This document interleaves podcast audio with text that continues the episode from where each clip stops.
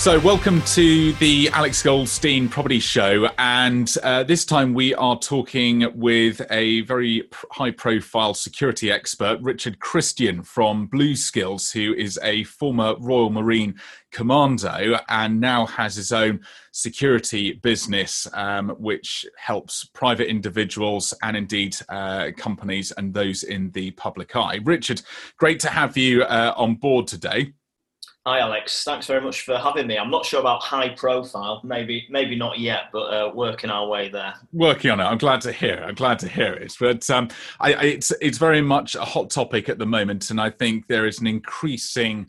Uh, mindfulness out there in the in the public domain of personal security and certainly when it comes to banking and finances and it just seems to be in the media more and more. And certainly when you integrate that into the property sector, I, I certainly from what I see in my role, and I, I, dare say it'd be very interesting to hear your thoughts when we overlap it from your perspective, that I think there are a number of shortcomings or areas that people just don't think about when it comes to property. I mean, what's quite interesting at the moment, given the lockdown and the way that technologies come about, is the whole sort of virtual tour and you can now look in online and have a, a viewing round a property but i think there are risks involved with that but what's your, what's your take on it all well, that's right, Alex. It's why it's so good to speak to you. Is that I think you're a, a very security-minded individual. Uh, what we're seeing is tech moving at a very fast pace that's allowing people to use fantastic new features, but often the, um, implications of those uh, features and services uh, are overlooked. The the ease of them is um, is appealing to people, uh, but the security considerations and the security implications may be coming a little bit behind that. So. Um, uh, in terms of virtual tours, I a fantastic selling tool for estate agents. Um, for the person selling the home, there's probably no real security implication perceived. However, um, if the home doesn't sell, they should be aware that that that video could still remain in the public domain if it isn't uh, removed. Um, and for, for someone buying, I think they should be looking at ensuring that if there was a video tour done, it's uh, a timely removal by the um, by the agent. And they should be mindful that uh, people may have recorded that video. People who've used it for uh, electronic surveillance, they were interested in the property and they've done their the kind of electronic surveillance um, of of the property.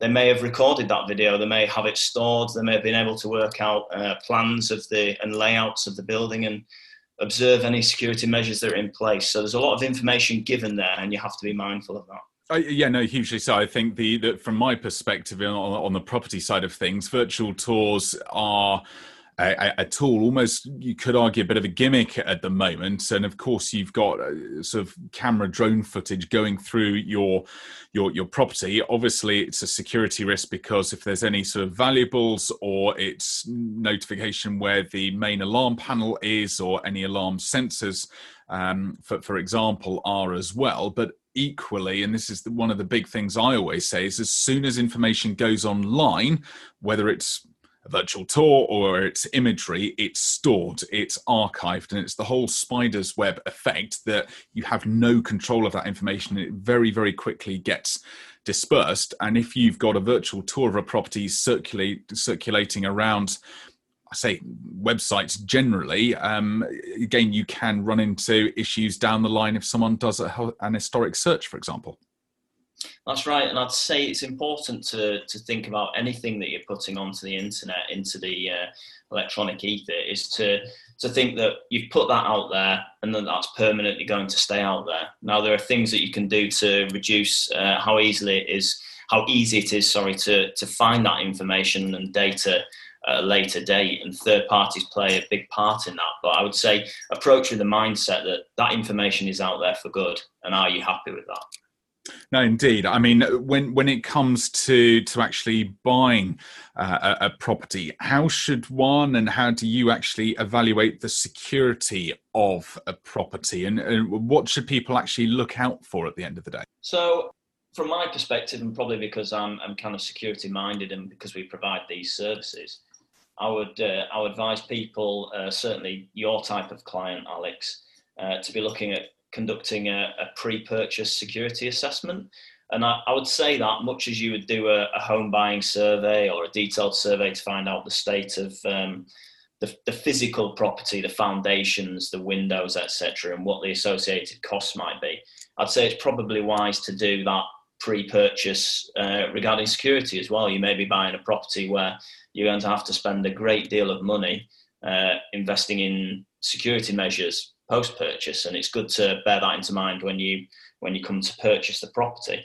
I would say for uh, an individual who doesn't want to go down that route and wants to do it themselves, there's um, there's a number of things that they can they can do. Um, I, w- I would say, firstly, look at the electronic footprint for the property. So, as you've mentioned, virtual tours, um, what what images are available for the property, what links are there to the property, so Companies House, what businesses are linked to it.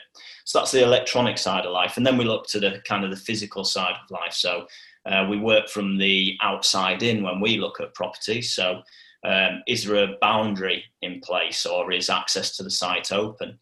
Are the gates to the property to restrict vehicle access? So access control is one of the key key phases. Then we work through towards the outside of the property, looking at um, any other measures there. So a layered security approach.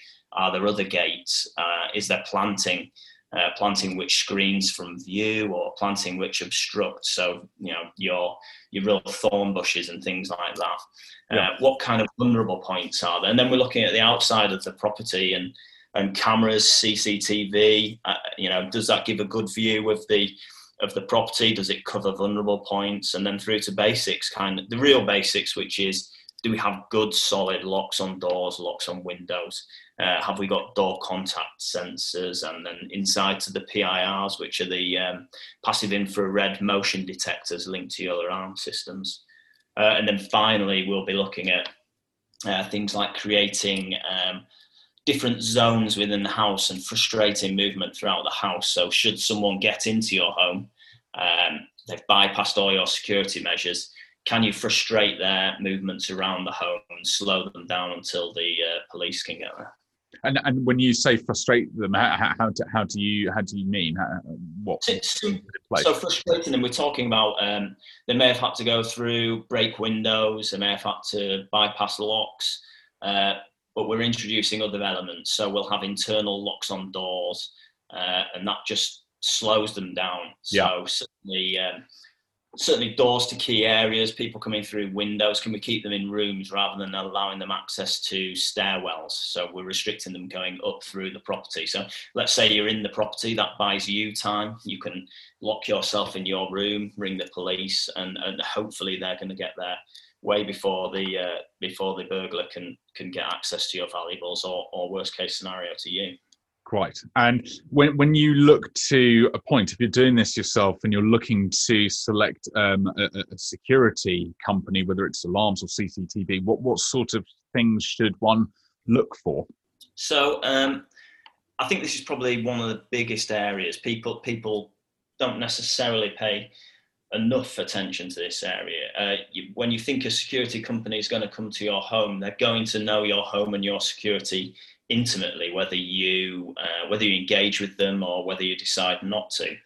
Um, so I, I, think one of the first things that we're going to look at is reputation. How have you how have you come about that company? Um, what's their online reputation? But then also, who can we speak to? Uh, how can we verify the level of service that they they've given? Um, how long have they been established, all those kind of background things. Um, we should be looking for them to be accredited. So what that'll mean is that they're they're working to uh, a quality management standard, so they're going to give high levels of service. Uh, they're also going to have good processes and procedures in place as recommended through things like British standards, and also that they're working to those those kind of British standards. Uh, we're then looking for things like good measures they have in place, so engage with them and see the staff and the installers, um, the people that they're employing, have they done background checks on those people, which they should have done working in the security industry? Uh, and then finally, we can look at things like the financials of the business. So go to sites like Companies House, uh, check the directors. Who are they? Are they entitled to be directors? They're not struck off, and uh, check the financials.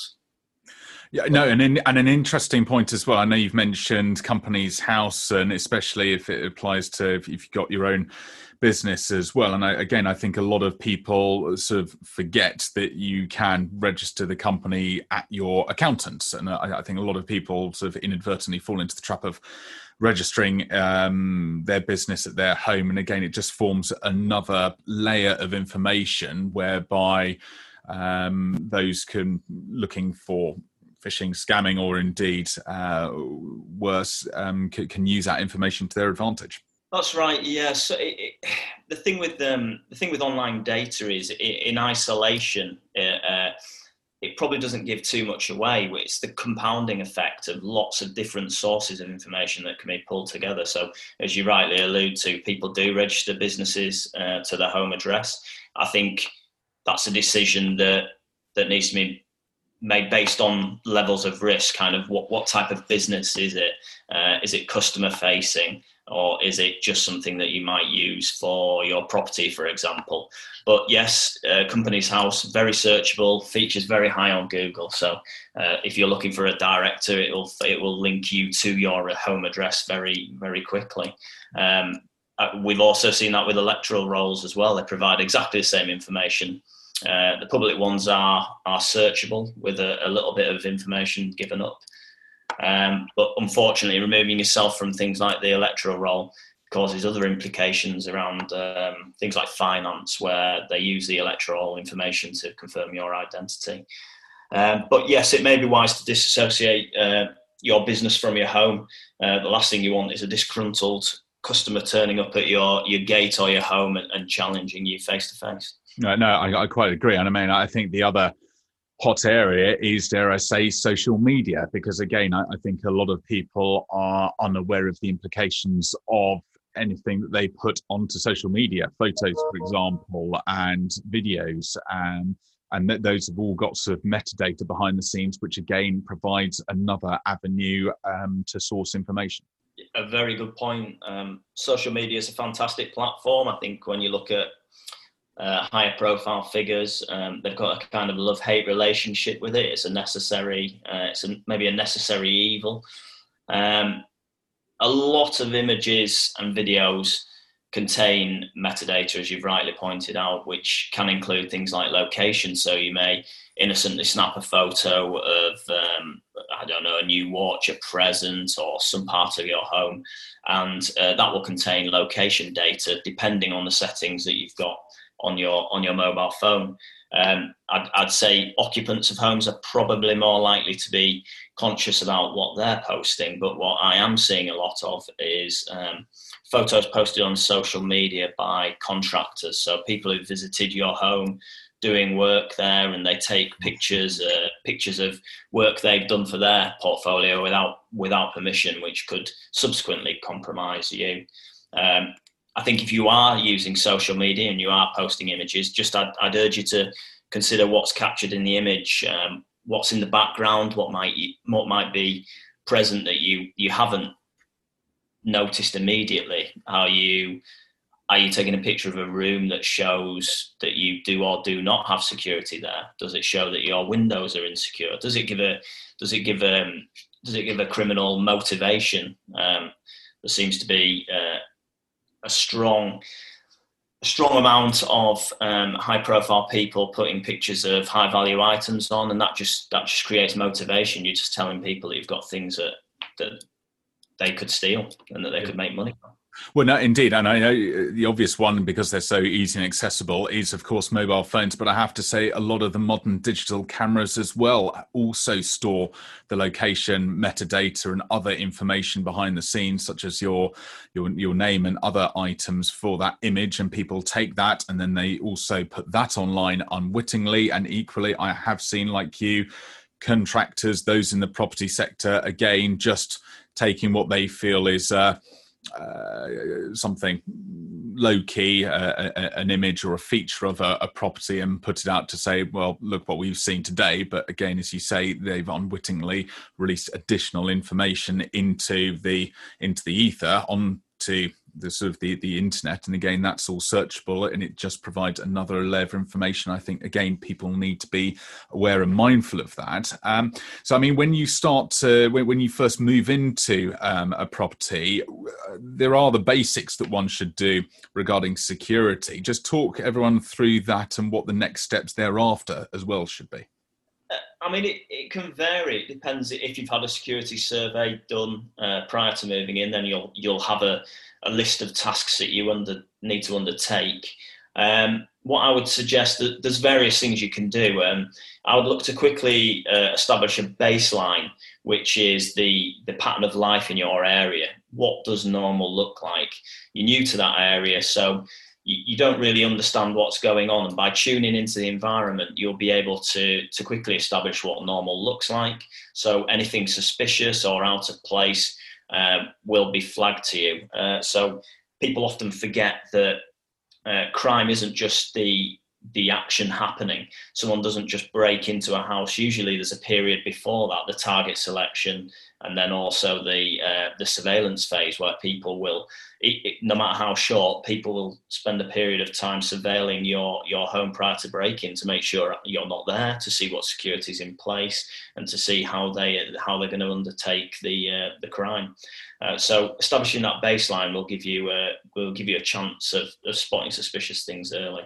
I would say one that people often don't do is changing the locks to your home. Very very simple not high cost, but when you buy a home, how do you know that you have all the keys to that house? Uh, it's yeah. not necessarily like a car where there's a, a, finite number of keys and you can you can track them. Uh, neighbours may have keys. Uh, uh, state agents may still retain some keys. It, it, it's hard to know where those keys are. So simply changing your locks gives you control, and putting very good locks on is a great start. Uh, changing alarm codes or gate access codes and things like that. People, contractors, you, don't know who's got access to those, so that's a great place to start. Yeah. And then I'd say ensuring the basics are in place. So, um, have you got locks on your windows? Have you got restrictors uh, for downside, downstairs windows to limit how much the windows can open? Um, are your door locks to the high standard? Um, do you have access control to the site? So that's a big one. Just controlling who can come onto your premises uh, when you're not there.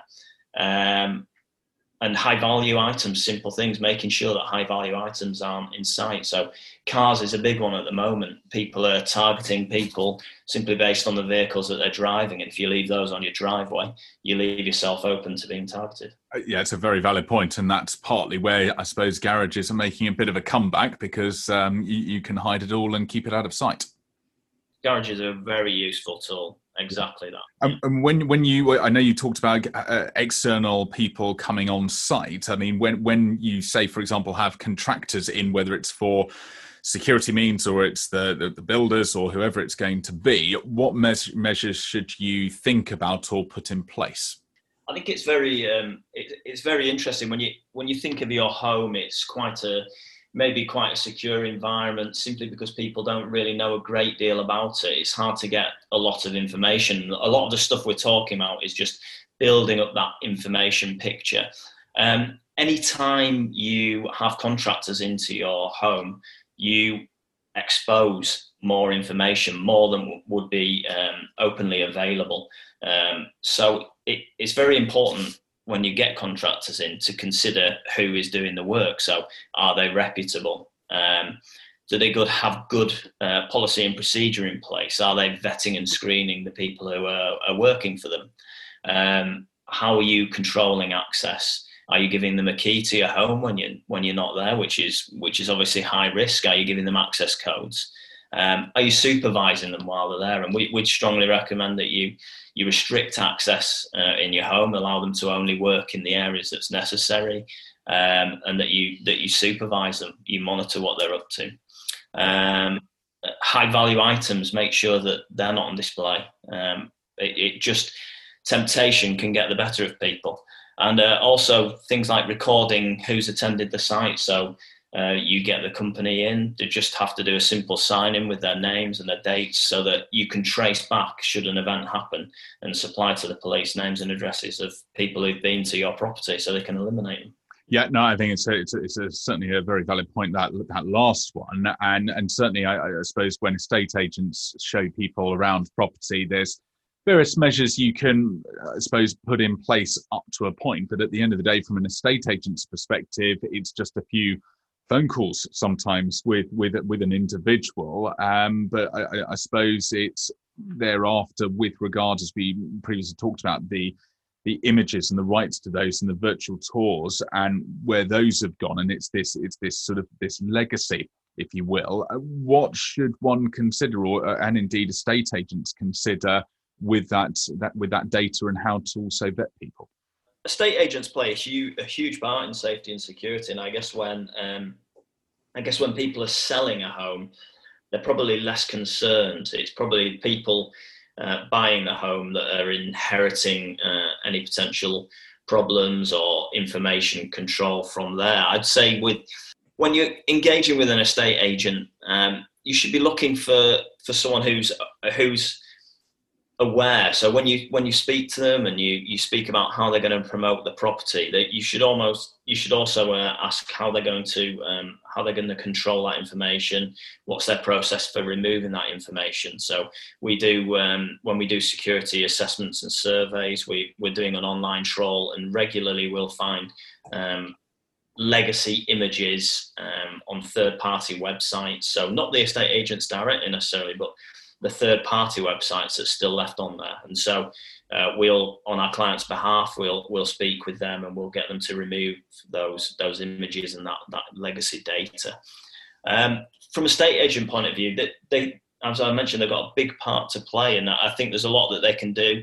Um, you should be asking them what their what their policy and procedures are. And I know you're you're very swept up with this, Alex, but um, that qualifying leads is a huge one for me, uh, yeah. especially when you move to the higher end stuff. And there was a, a great piece of research done by a company called Perpetuity Research, and one of the one of the offenders that was interviewed uh, in there, a convicted burglar, he was quite candid about how he would um, he would visit high end properties that were for sale on the market, uh, pretend to be interested in purchasing, and then go back months later and burgle them. So that qualifying those leads, confirming the identity of the people who are going to visit the property, um, credit checks. I mean, it's it's in their interest as well. Why waste time with people who can't and won't buy the property, uh, as well as put your your client or your or the the new purchaser at risk? Oh, indeed, and it's a very very fine balance because sometimes, certainly with the higher end properties, people, as you've just said, you should be private and restricting what information you give